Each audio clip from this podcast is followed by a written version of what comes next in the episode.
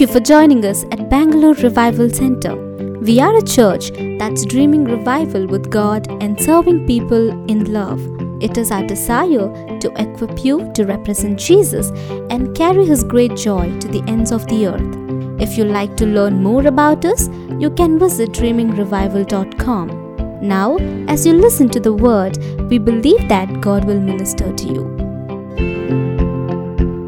How many of you remember the, the key foundational verse of this series? Let's read it together. One, two, three, go. Acts chapter 20 and verse 35. Like we do this every Sunday, we're going to read this at least three times. Ready? One, two, three, go. You should remember the words of the Lord Jesus. It is more blessed to give than to receive.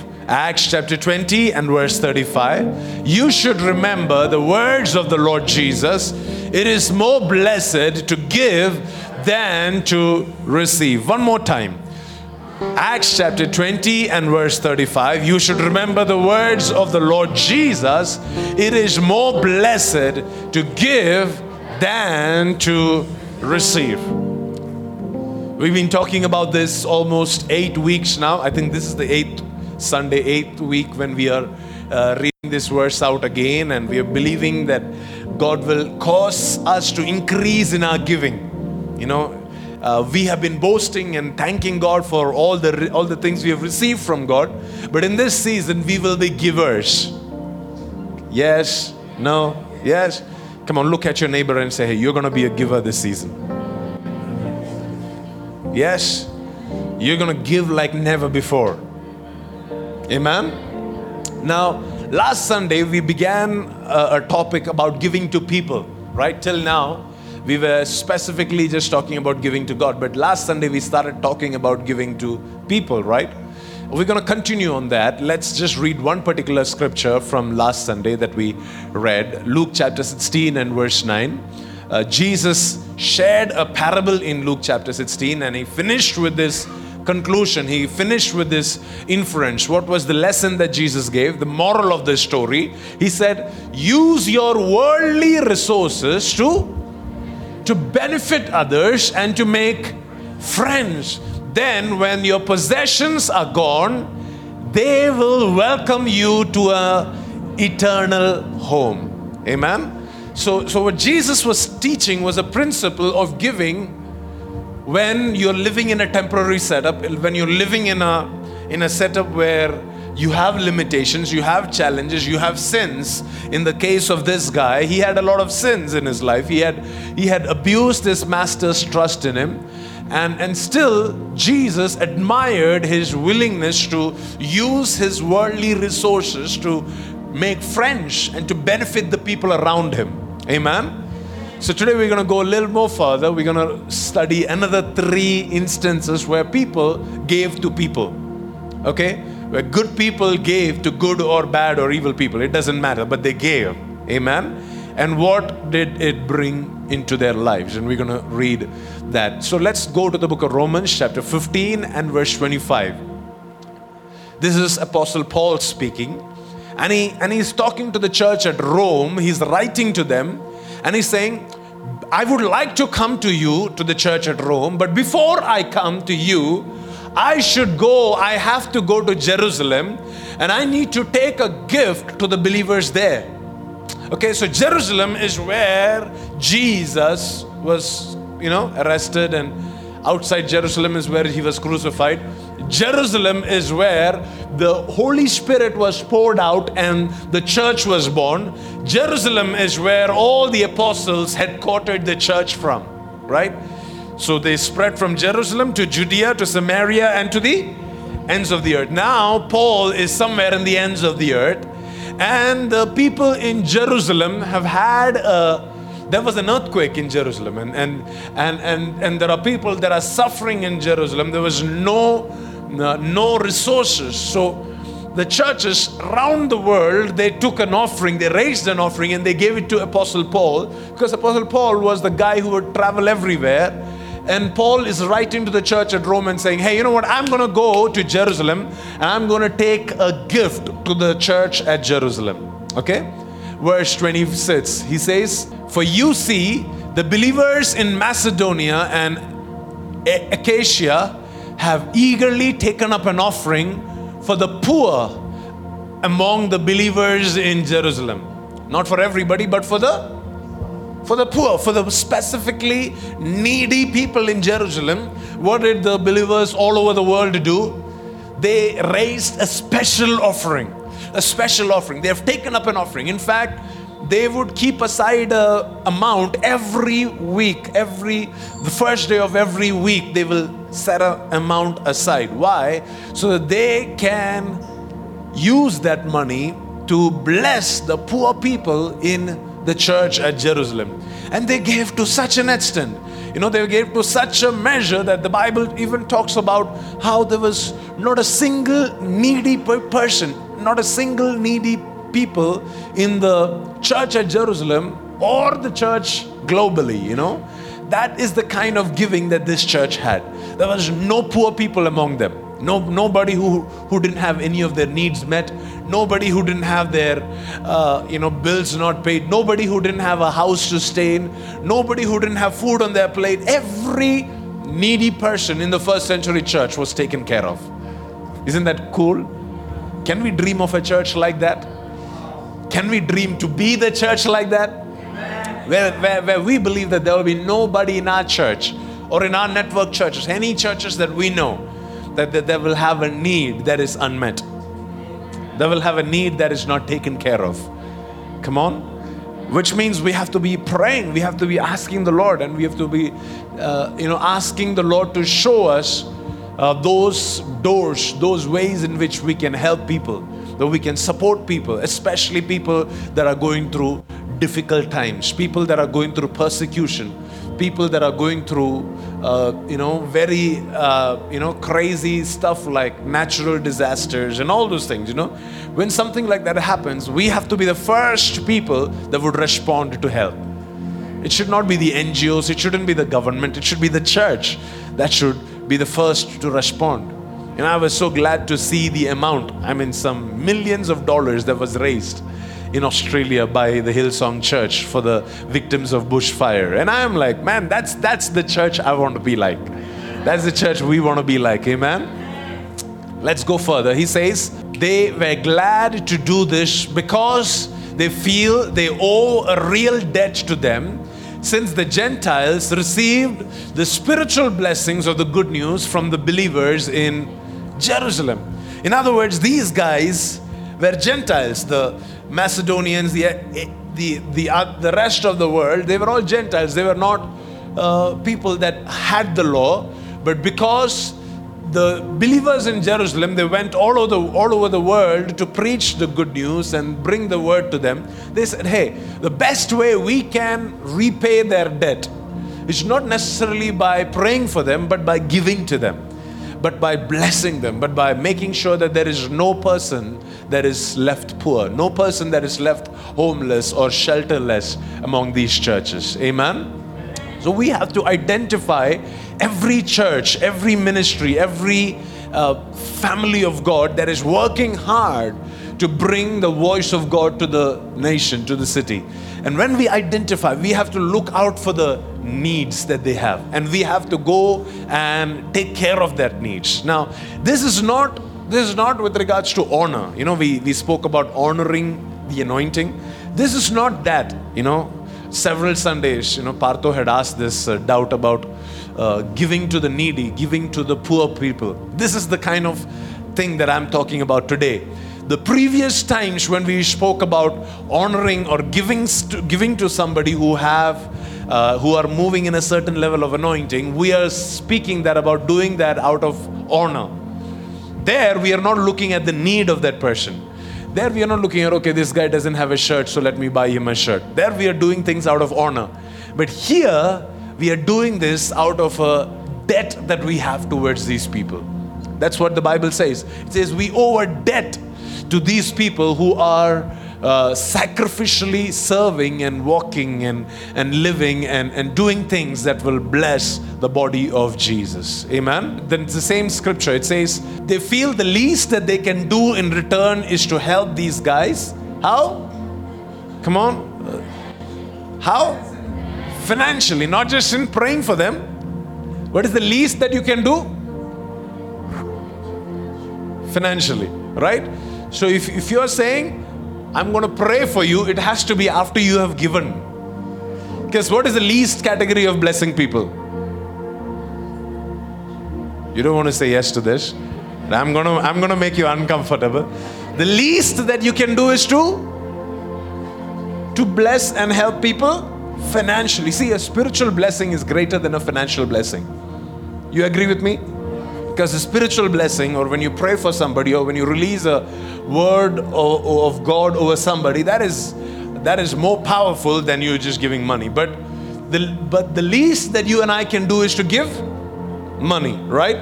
So if you have not done the least, I, I wouldn't expect you to, you know, do the greater part. Come on now.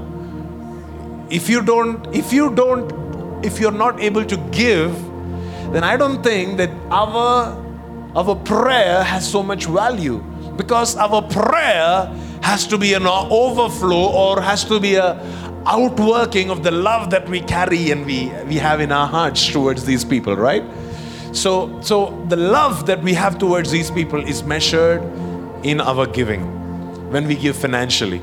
And when we are able to give in our least, that is when we are able to do more and we are able to pray and bless and do all of that. Amen? So I want to give you a couple of more examples of people that have given to the poor and how God has worked for these people. Amen? Let's uh, go to the book of Acts, chapter 10, and verse 2 onwards. We all know this story. So I'm going to quickly browse through this uh, next few verses. He, that is Cornelius, read it with me, was a devout, God fearing man. That's the first quality about this man. He was a God fearing man. He was not a believer. He was not a Christian. He was not even a Jew. He was not even a law following uh, Israeli. He was a Roman, uh, you know, general, Roman commander. Okay. Says he was a devout, God fearing man.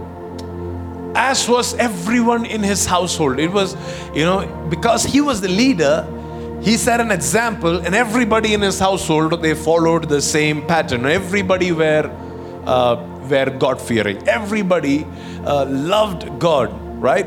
But there was something that set him apart from the rest of the people in his household. What was that something? What was it something? It says, but he gave generously to the poor and prayed regularly to God. Now, let's assume there are 15 people in his household. Yeah? Come on when it says a household, it looks like a group of 10 to 15 people, right? Back in the day, you know, a lot of people, a lot of population, all of that, and so a lot of children, all of that's happening back in the day. So it's a big house. But there was something different about Cornelius. Cornelius did not just fear God, he had a relationship with God. He prayed regularly, the Bible says. Amen? he did not just fear God and he did not just have a relationship with God. The Bible talks about how he was generously giving to the giving to pastors no giving to the to the poor he was looking out for people who had needs and he was helping the people who had needs and he was helping them and he was generous towards their needs right so that is what set Cornelius apart from the rest of the people in his household.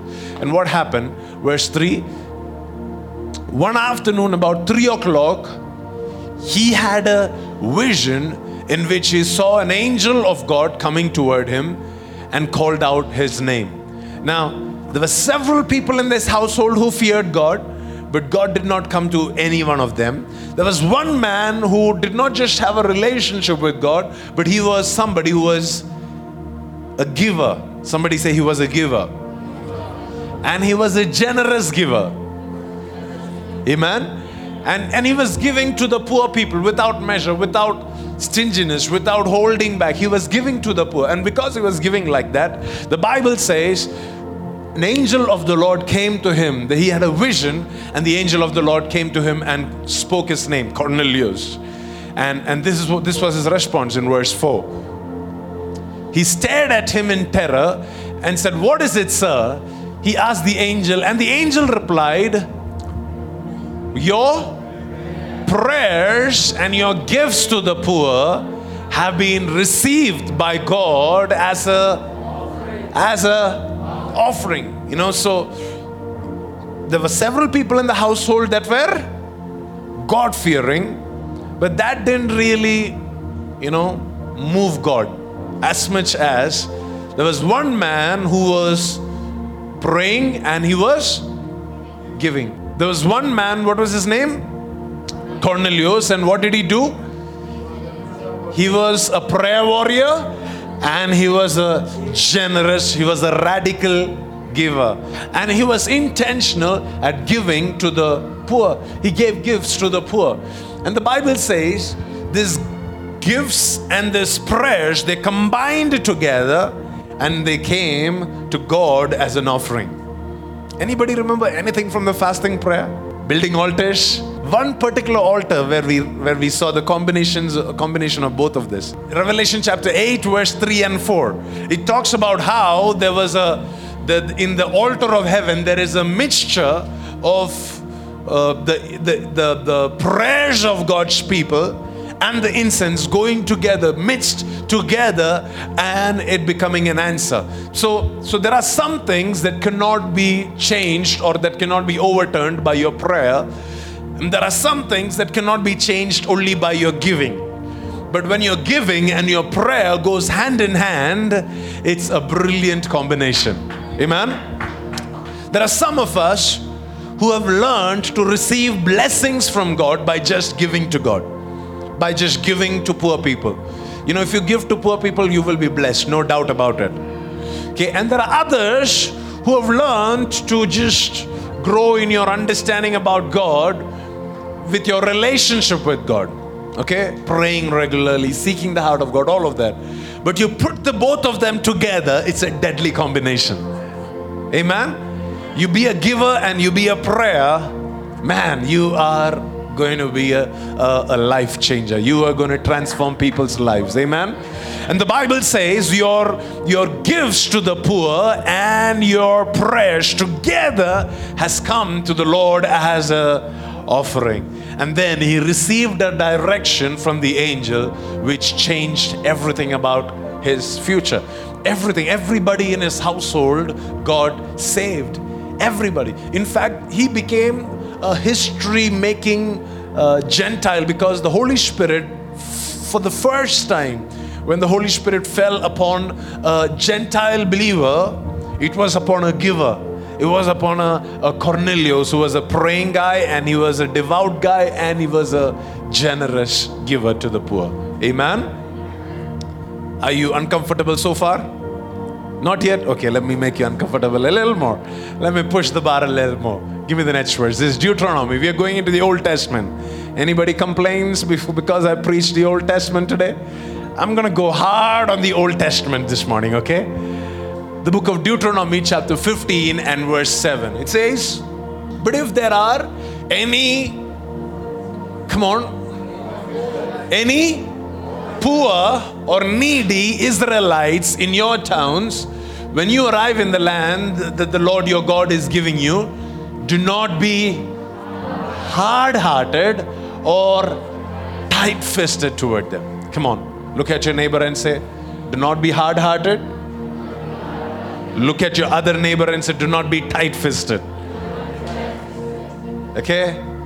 Your heart has to be soft and your hands have to be open okay not not not, not tight fisted not not holding back everything for yourself because you know the challenge that we have is that we we love to enjoy what we receive from god and when we we are enjoying we somehow feel entitled to enjoying what we have received from god in other words you feel like man you have no idea how hard i worked to get this you have no idea how how much I have prayed and how much I've given to God to, to reach this point. And somehow we feel entitled. And it says, when you enter into the land that the Lord your God is promising you, that has prepared for you, Do not be hard hearted and tight fisted. How many of you know that this year you are about to enter into your greatness? How many of you know that you, this year you are going to gather something that you have not, you've not even worked for?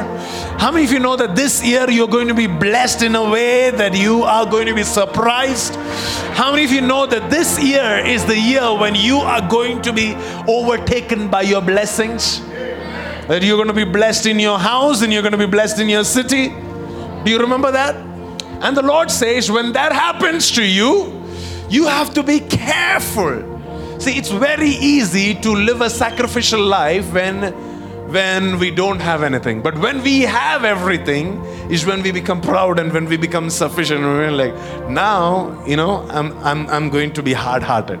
Now I'm going to be tight fisted. And the Lord is warning these guys and He's saying, hey, be careful not to be hard hearted and tight fisted when you enter into your promised land. Amen. The previous few weeks, when we were learning and understanding. We were learning about giving when we don't have enough, right? But this morning we are talking about giving when we do have enough, when we have enough, and when God has blessed us. How are we going to respond when God has blessed us? We are not going to respond by just sitting back and enjoying our blessing, but we are going to have our hearts open up Amen. And we're going to, we're not going to be tight-fisted, but we're going to be generous givers. Amen. The next verse, it says in verse 10, loudly, come on, let's read it out. Give generously. No, no, no, that's not how we read. That's not how we read. That's not how we read here. Okay? One, two, three, go. No, no, no. We can, we can, we can make it a little better this morning. Yeah. One, two, three, go. Give generously to the poor, not grudgingly, for the Lord your God will bless you in everything that you do. When? When you give generously, not grudgingly. Don't, don't hesitate for a minute when you're giving to somebody who is needy. Give generously and, and give in a way that you know you you're you are joyful about your giving. You're you're happy about your giving. You're cheerful about your giving. Amen. That's, you know, that's why, you know, it gives us this order of events. It says, do not be hard hearted and tight fisted. If you're tight fisted, it means that your heart is hard. So instead of just saying, open your fist, the Bible is attacking your heart and he's saying, hey, you do not be hard hearted because it's there's no value to your giving if you're giving grudgingly. There's no value to your giving if you're giving without joy. There is no value to your giving if you're giving without love. The Bible, in fact, says, If I give all that I have to the poor, and if I give my body to be burnt, if I if I sell everything and, and if I lay down my life, but I don't have love. We all know this, right? Come on, church. We have Bible reading Christians, right? And it says, if we don't have love, then we have wasted it all. Our giving is not useful. That's what the Bible says. And, and in the Old Testament, you know, in the Old Testament, things moved more on the outside, not on the inside, right? And in the Old Testament, this was the criteria for giving. You have to give generously and not grudgingly. So, how much more is the criteria in the New Testament? See, in the Old Testament, they had a they had a law on the on the stone. In the New Testament, we have the law on our hearts. So how much more should we be moved inside of us to help people, help the needy, to help and not be tight-fisted, not be hard-hearted towards people. The next verse it says in uh, Proverbs chapter 19 and verse 17. Are you ready to read it out loud? Let's read it one line at a time. If you help the poor. That is the first thing that, that we're going to wait at. And, and the Bible is saying if you are going to look for people that are needy and you're going to make it your life's calling, life's mission to help these poor people, okay, if you're going to live in a way that you're going to uh, be generous your lifestyle is going to be generous and your your giving is going to be generous as soon as you you identify somebody who has a need your heart is going to open up and your, your, your fists are going to open up and you're going to be willing to give. If you're going to do that, what does it say? You are Come on now. You're lending. You're lending to the Lord. Wow. It doesn't say this about giving to men of God. It doesn't say this about giving to church. But it does say this about giving to poor people. It says, when you give to the poor people, you are giving a loan to God. Another translation says you're giving a loan to God. You know, you know how when you give anybody in this place who has given loans to anybody? People borrow from you? No? Like it or not, somehow you, you really feel good about having helped somebody, right? Somehow you feel that, oh man, I could do something that he couldn't do, and I could help, and I, you know, you feel, feel that level of superiority over that person, right? Can you imagine when we when we give to poor people? The Bible says it's not even about the poor person that you're giving to. The Bible says you're technically God is giving you the authority, the right to to feel the pride of having lent to God of having that God is borrowing some money from you. Man, I don't know how many of you would like to put God in a debt this morning. Because if you put God in a debt, you are in for some crazy blessings. You are in, in for some crazy miracles. You are in for some crazy breakthroughs in your life. Come on. Let's say that, you know, you know, Jeff Bezos, Amazon's CEO is in India, right? Let's say that for some reason you guys cross path on, on, on Brigade Road, okay? And, and, and he says, you know what? I left my phone in the car and I, I, I left my wallet. I need 500 bucks to get back to my hotel room. And let's say the only amount you have is 500 rupees. Will you give or will you not give? No? Do you, just for your general knowledge, Jeff Bezos is the richest person in the world right now. It's not even Bill Gates right now. He's the richest guy.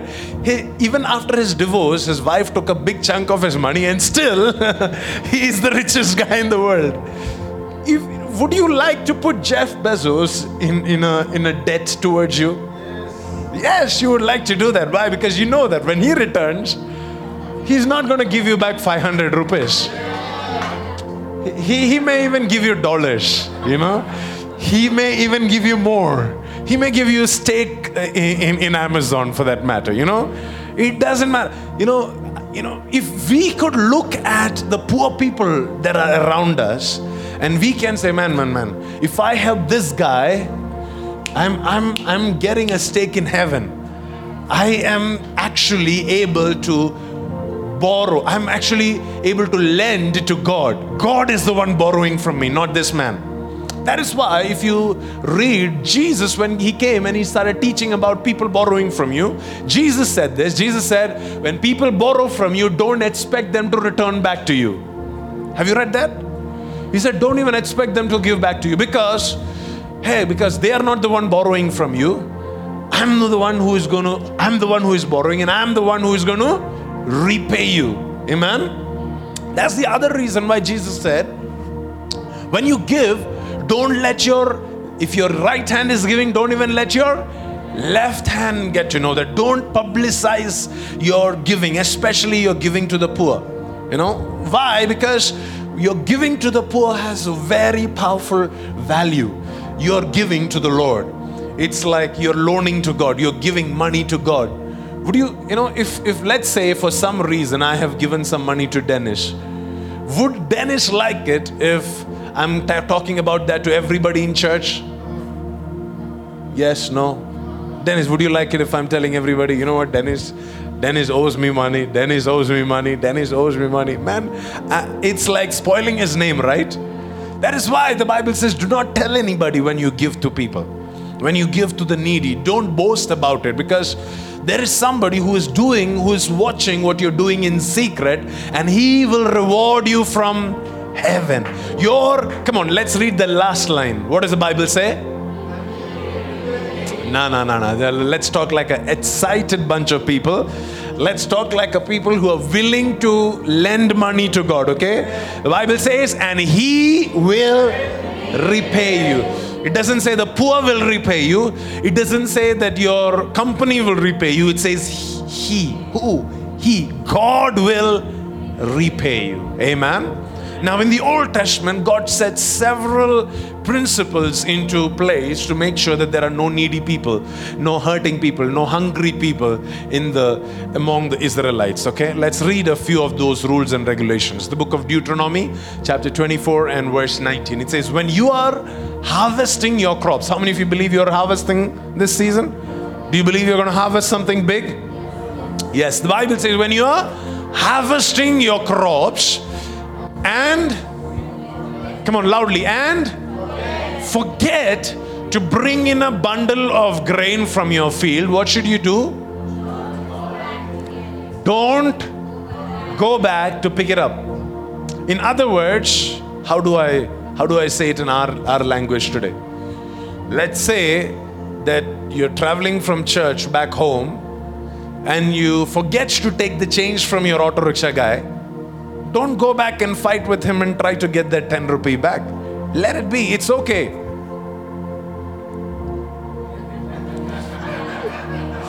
I don't know, sometimes sometimes the way we fight, especially with people that sell that palak and methi on the road, man, for five rupees, you will go to a showroom and pay another thousand rupees to, to buy a small, you know, handkerchief sometimes but you will negotiate you will you will bargain for for 5 rupees with that with the lady that is trying to make her living out of selling a palak on the road. Come on church. Shame on us if we are doing that. Shame on us. We we don't mind paying an extra a few hundred rupees and extra few thousand rupees to, to take a flight to go from here to there, but you wouldn't pay another 20 rupees to your rickshaw guy? Come on now. Who is making more money, the Indigo Airlines or this rickshawala guy? Who needs your money more? Come on. When you are charged 30 rupees, I, I pray and I hope that you are able to give a little more. That should be the that should be our our lifestyle, okay? You know, outside this church, it's okay, but in our church, we have high standards of living and giving, eh? When we see people that are hurting and broken and poor and not as well to do as we are, we should be generous and radically generous towards them. Amen. The first thing it says is if you forget collecting something, you know, let's say that out of the 50 bunch, you only brought 48 back. The, the Lord is saying, don't go back for the remaining two. Okay? If this is the standard in the Old Testament, don't you think the standard in the New Testament will be higher? Okay, let's read the next line. It says, Leave it for the, come on, for the foreigners, the orphans, and the widows. You know, this category of people are the ones. See, the foreigners could never inherit a land in Israel. Okay? The, the, the orphans were the ones who lost their land. If their father died and you know they don't have they don't have uh, inheritance that's it. They, they don't have anybody to take care of them. And the widows. It says leave it for the foreigners and the widows and the orphans. Jesus in fact said this when you are about to help somebody when you are about to bless somebody don't do that to people who will invite you back and, and bless you back. Jesus said do it for people who cannot bless you back we all know, you know, how to give gift to my best friend and expect my best friend to give a better gift on my birthday and then I will outdo that gift on the next birthday and then expect him or her to do better on my no that's not what Jesus is saying. Jesus is saying give to somebody who cannot give back to you. And he says leave it there. For whom? For your servants to go and bring it back home? No. For foreigners, for widows, and for orphans, for the needy people. Then, when the Lord your God sees it, what will He do? He will bless you in all that you do. See, some of sometimes Christians, I'm talking about, you know, Pentecostal Christians, okay? We boast about our tithing and our giving to church. Yeah, we are we are 100% we are perfect about our giving to church. But this is where we lack. We don't give to the poor. We don't give to the needy people. We don't look and search out for people that are hurting and help them. We give to God and, and we give to men of God, but we think that it is it is not my calling to give to hurting and poor people. But there are little things that you can do out of your harvest that you can keep aside the out of your blessings when god blesses you that you that you don't be hard-hearted and tight-fisted but you let the lord use that little gift that you have to just you know leave it behind to bless somebody to bless. And, and when you do that the lord says that he will also bless you in all that you do, in all that you work, in all that you are involved in. It could be a business, your family, your marriage, whatever you do. The Lord is going to bless you in all that you do. The next verse, it says in the book of Deuteronomy, chapter 24, verse 20, the same category. It says, When you beat the olives from your olive trees, don't go over the boughs twice. Leave the remaining olives for the foreigners, the orphans and the widows. What he's saying is, when you go to harvest, you know, and you, the first time that you beat it out, the, the, you know, a bunch of olives will fall into your basket. He says, don't go when you find, okay, there is one more there, one more here, one more there. Don't go looking to take that also. Leave it beside, leave it aside for the foreigners, for the orphans, and for the widows. Amen. Next line, verse 21. When you gather the, somebody say, This is my season of gathering. Come on, no, no, no, no, no. That's not how we say. This is my season of gathering. And it says, when you gather the grapes in your vineyard, do you believe this? It doesn't say if you gather, it says when you gather. So it's a given that you are going to gather, okay? It says, when you gather the grapes in your vineyard, don't glean the vines after they are picked.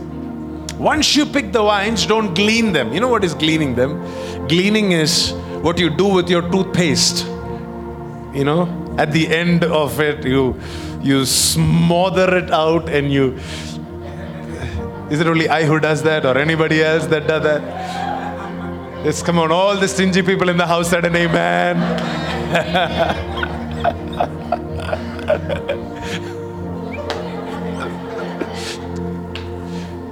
and that is what gleaning is. And, and God is saying, hey, after you take out the first bunch of you know grapes from the vineyard, let it be. Let it go. Leave it be because you have to leave the remaining grapes for the foreigners, for the orphans, and the widows. Leave it. Let it be. Don't don't go crazy. You know, we don't say it's my money. I deserve this. I got to you know fight for this ten rupees. Don't don't don't fight for the small amounts. Don't fight for that change. You know, when when when somebody is trying to bless you, do your work bless them with some extra change. You know, you have Swiggy guys coming to deliver food. It's okay to give them a 10 rupees extra. Don't pay them 500 rupees and expect them to give their 3 rupees back and say, Oh, I cannot leave you. Can you Paytm that 3 rupees back to me somehow? Or you don't have change. No, you can Paytm that. Don't do that, guys. When you go. When you go to an Apple store and you buy something really big and they're, they're, they're rich, you get that three rupees back from there, I don't mind. Okay? But that Swiggy boy, why, why won't you give that three rupees to him? Why won't you let him take that? Don't squeeze out the last remaining paste in the thing. Can you can you do that this season? Can can it be that people would love to deliver food to your house? When they see, man, I'm going to Horma they'll be like, man, I know I'm in for a blessing these guys may just invite me in for a meal, if not a tip, you know?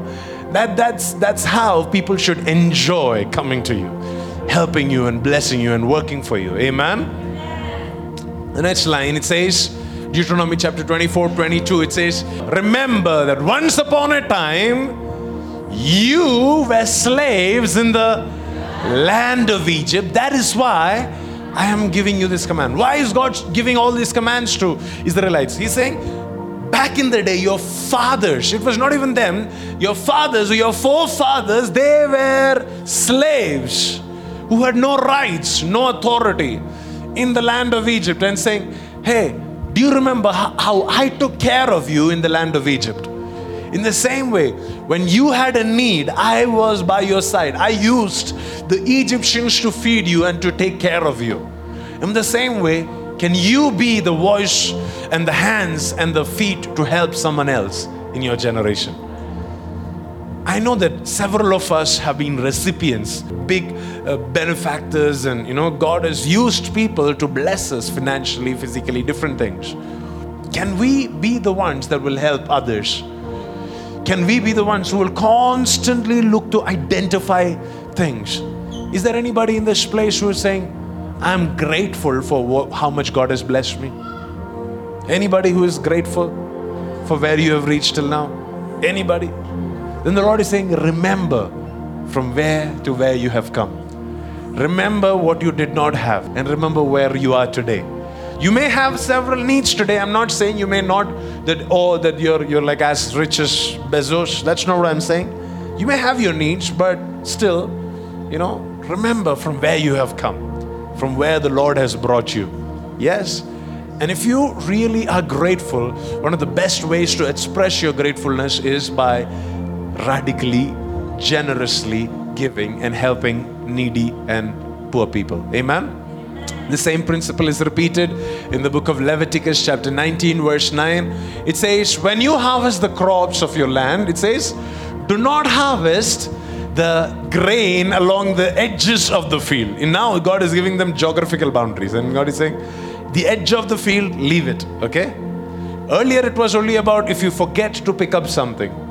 The first time you do, don't do the second time. Or, you know, you, you go for the first harvest, that's enough. Leave the remaining. He says, right now, he says, leave some. Intentionally leave some. The edges of the field, just leave it behind. It says, and then do not pick up what the harvesters drop. You know, the harvesters, they are bringing three kgs of harvest, okay? And when they are bringing this, let's say a few grams fall off here and there. He says, when it falls, don't pick it up. And it says it is the same with the grape crop. Do not strip every last bunch of grapes from the vines. Do not pick up the grapes that fall on the ground. Why? This is why. It says, leave them for the for the poor and the foreigners that are living among you, for I am the Lord your God. Now, let me ask you a question. Now that we understood this principle, who was the one person who benefited from this law? The Bible talks about foreigners, widows, and orphans. Who? Ruth. She was a foreigner, she was a widow, and technically she was an orphan because her father in law had died, her husband had died. You know, the Bible talks about how Ruth went out, you know, to harvest. When Ruth came back to Bethlehem, you should understand that Naomi did not have a land there to harvest. She is not sown in, uh, in Bethlehem, right? But she has come back expecting a harvest where she has not labored, right?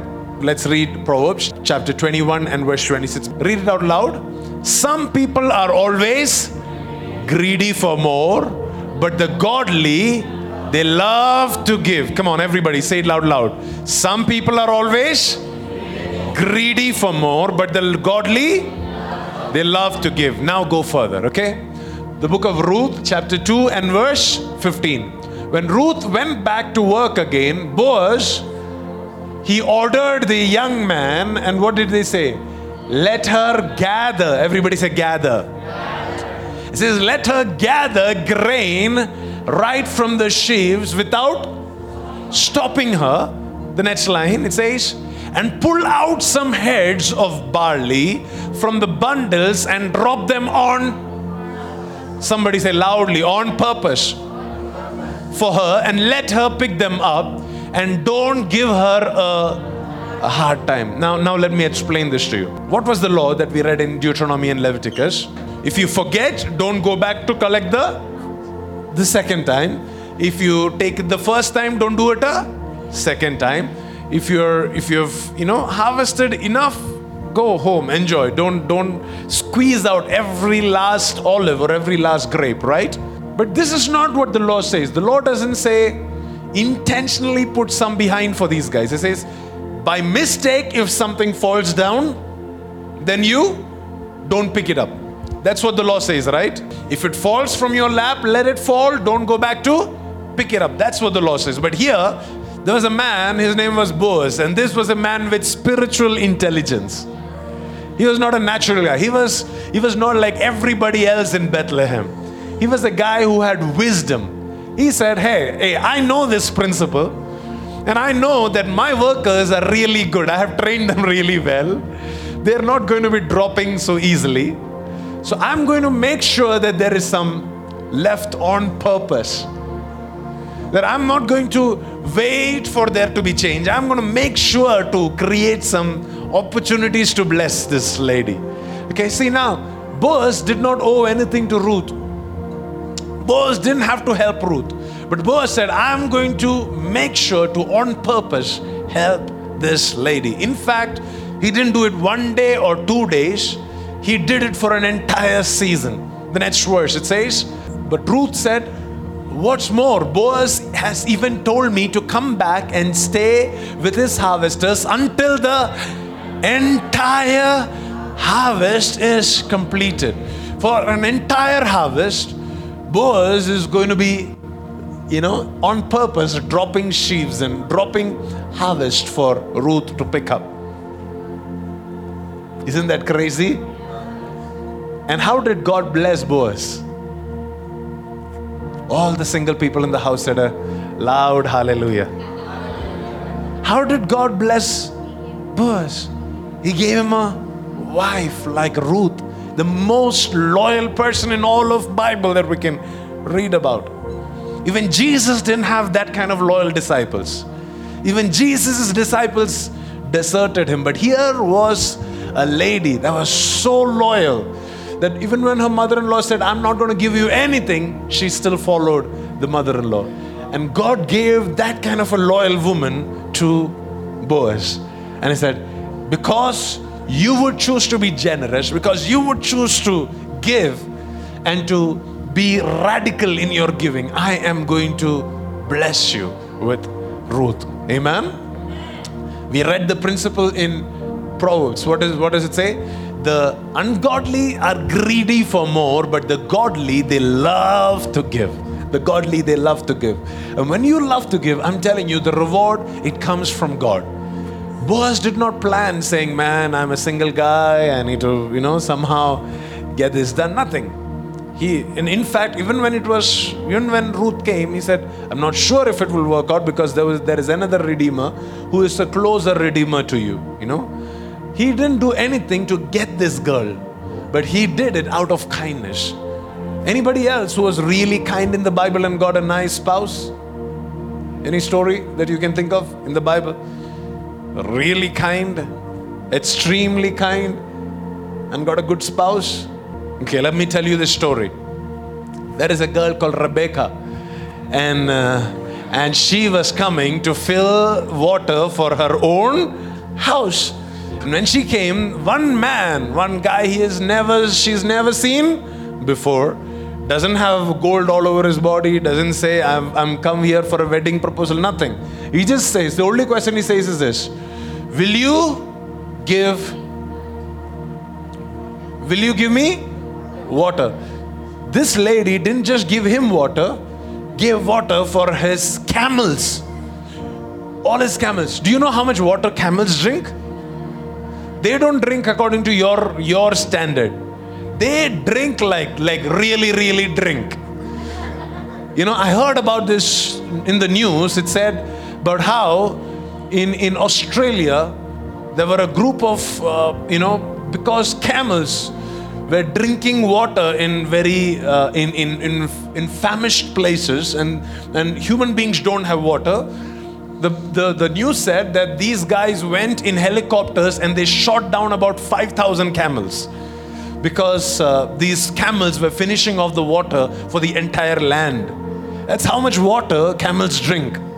And here is Rebecca pouring water to camels. if you and I were her friends, what would we tell her? Mad or what? Your father's camels, your father in law's camels. Why are you feeding her? Come on now. Come on. Won't we give that advice to our children if our children are trying to help somebody like this and going out of the way pouring water and going crazy, you know, sitting late into the night and helping and all of that? What would we say? You know, pagaleka. You know, do your work first. You know, you you you fill water for your own house first. And and what Rebecca didn't know is that she was about to marry the richest person in her in, in that entire locality. She was about to marry the heir, like she was about to marry Jeff Bezos' son of his time. Yeah, that's that's that's that's what she received. So all the single people in the house that are praying for a godly life partner, can you make giving your lifestyle this season? Can you make giving to the poor, giving to the hurting people, giving to those in need your lifestyle? Don't wait to, for somebody to come and propose to you so that you can give generously. That's not how it works. That's not how it worked for Boaz. That's not how it worked for Rebecca. You give, and don't say the guy will give or the girl will give. In, in Rebecca's case, the girl gave. In, in, in Boaz's case, the guy gave. So if you are generous in giving, that may just be the, the, the way, the path that God will open up to connect you to your life partner. Amen? I believe that that's a prophetic word for somebody in this place, and you'll come back with a testimony about this, okay? The next verse it says in Ruth chapter 4, verse 11. Now, now we are going to get into the blessing part for people that are generously giving to God. Are you ready to be blessed this morning? Let's go. Then the elders and the people replied, May the Lord make this woman who is coming into your home like Rachel and Leah, from whom the whole nation of Israel descended. In other words, God is saying that your descendants are going to be blessed. The work of your hands are going to be blessed. When you give to the poor, when you give to the needy, what comes out of your life is going to be blessed. Amen. The next line it says, May you prosper in Ephrata, and you may you be famous in Bethlehem. Can I can I translate it in our language? May you prosper in Hennur. May you prosper in, in Cognizant, or, or may you prosper in Accenture, or may you prosper in your business. May you prosper wherever you are working. May you prosper and, and, the, and the elders. See, there are several marriages in the Bible where you wouldn't see a blessing like this on any other marriage. There was this one particular marriage that was a result of generosity. There was this one particular marriage that was a result of, of radical giving. And the elders say, hey, hey, hey, hey, wait a minute. You are going to be prosperous in Ephrata. You are going to be prosperous in your city and, and you are going to be famous. Somebody say famous. Look at your neighbor. Say, I may only have 100 followers on Instagram right now. Or I may not even have an Instagram right now.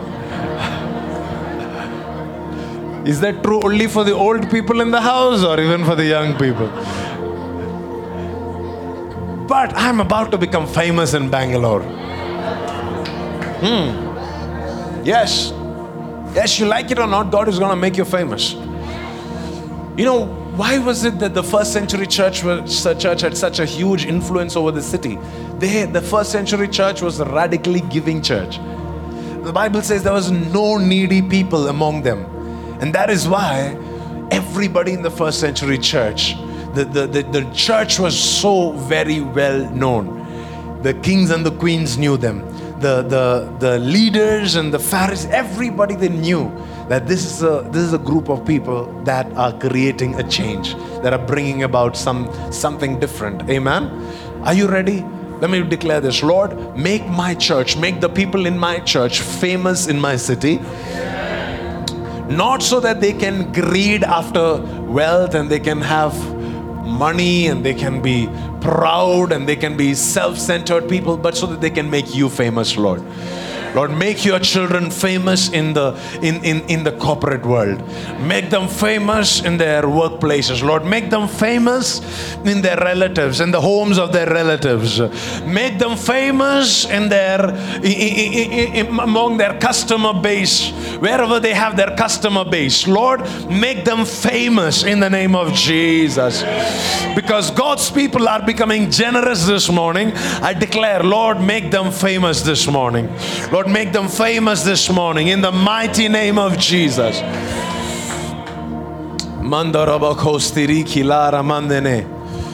Luke chapter 3 and verse 9. This is John the Baptist speaking. He says, Even now the axe of God's judgment is poised, ready to sever the roots of the trees. Yes, every tree that does not produce good fruit will be chopped down and thrown into the fire. Everybody say, What is good fruit? Yeah? Praying three hours a day? Is that what the good fruit is that is that we are talking about here? No. Go to the verse 10. It says, The crowds asked him, So what is this good fruit? What should we do? John's reply. He says, If you have if you have two shirts, give one to the poor. And if you have food, share it with those who are hungry. Is that self explanatory or do I have to preach this to you? Self explanatory is saying, be givers in this season. Let us be people that produce good fruit. Amen? Jump, jump, jump. James chapter 1, verse 27, the last instruction from this morning's sermon. It says, Pure and genuine religion in the sight of God the Father means caring for, for orphans and widows in their distress and refusing to let the world. So so it's not just let stopping the world from corrupting you but also genuinely caring for widows and orphans that are in distress genuinely looking for the needs of these people. The bible says that is pure religion. Amen? Can we finish with the last three verses for today this is a blessing. Come on, stand up with me for this. Hold your hand, hold the hands of the person on your left and your right, because we're gonna release this blessing together. As we resolve to become generous, radically generous to poor people, the Lord is about to bless you like never before. Let's read it out together. One, two, three, go. Oh, the joys of those who are kind to the poor the Lord rescues them when they are in trouble. Verse 2 The Lord protects them and keeps them alive. He gives them prosperity in the land and rescues them from their enemies. Come on. The Lord nurses them when they are sick and restores them to health. Wow. Amen. What does the Bible say? The Bible says that He's going to protect you, He's going to keep you alive, He's going to restore you, and He is going to heal you. When? When you are generous to the poor. Amen. Proverb. Let's let's read that once again. If you help the poor, you are lending to the Lord and he will repay you. I have I have titled this morning's sermon as the God lender. How many of you want to be the God lender? Do you want to be the God lender? Do you want to lend to God? Do you want to loan to God? Then let us become intentional at sowing and helping the needy people, the poor people around us. Father, I just pray and I bless the church this morning. I pray for every person who has made a decision to help, every person that has made a decision to be generous, to be gracious, every person that has made a decision to, to be radical, uh, to be helpful. I pray and I and I just bless them right now, Lord. And I pray that because they want to give, Lord, I, I pray that you would give them the money to give You would give them the two shirts out of which the one that they can sow. You would give them enough food in their house so that they can help and give food to people that don't have enough to eat, Lord. May their giving and may their kindness bring them favor from God. May it buy the friendship of God. May it buy a relationship with God. May it buy a favor and a blessing from God that, that nobody else has experienced in this generation, God. We thank you, Lord, for you're going to have your way. And in the mighty name of Jesus, we pray. And everybody said an amen. Thank you for tuning in. We believe that you are blessed by the word. We would love for you to be our guest on any of the weekends on a Saturday night service at 7 pm or a Sunday morning service at 11 am. For more information, please visit our website dreamingrevival.com.